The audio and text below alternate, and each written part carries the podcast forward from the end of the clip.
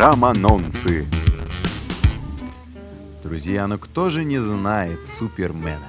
А знаете, что оригинальный фильм вышел в 1978 году, а комиксы в 1921. Представляете? Лишь 50 лет спустя кинематографисты смогли красиво снять, как человек летает. Но фильм этот настоящий блокбастер своей эпохи. Пионер в экранизации комиксов про супергероев. Самый могущественный из сверхлюдей Супермен неуязвим, способен летать и пускать лазеры из глаз. Ему нипочем любые беды, потому что он выбрал помогать людям и оберегать их от любых аварий и катастроф, нападений и войн. Но на его пути встречается гениальный злодей Лекс Лютор.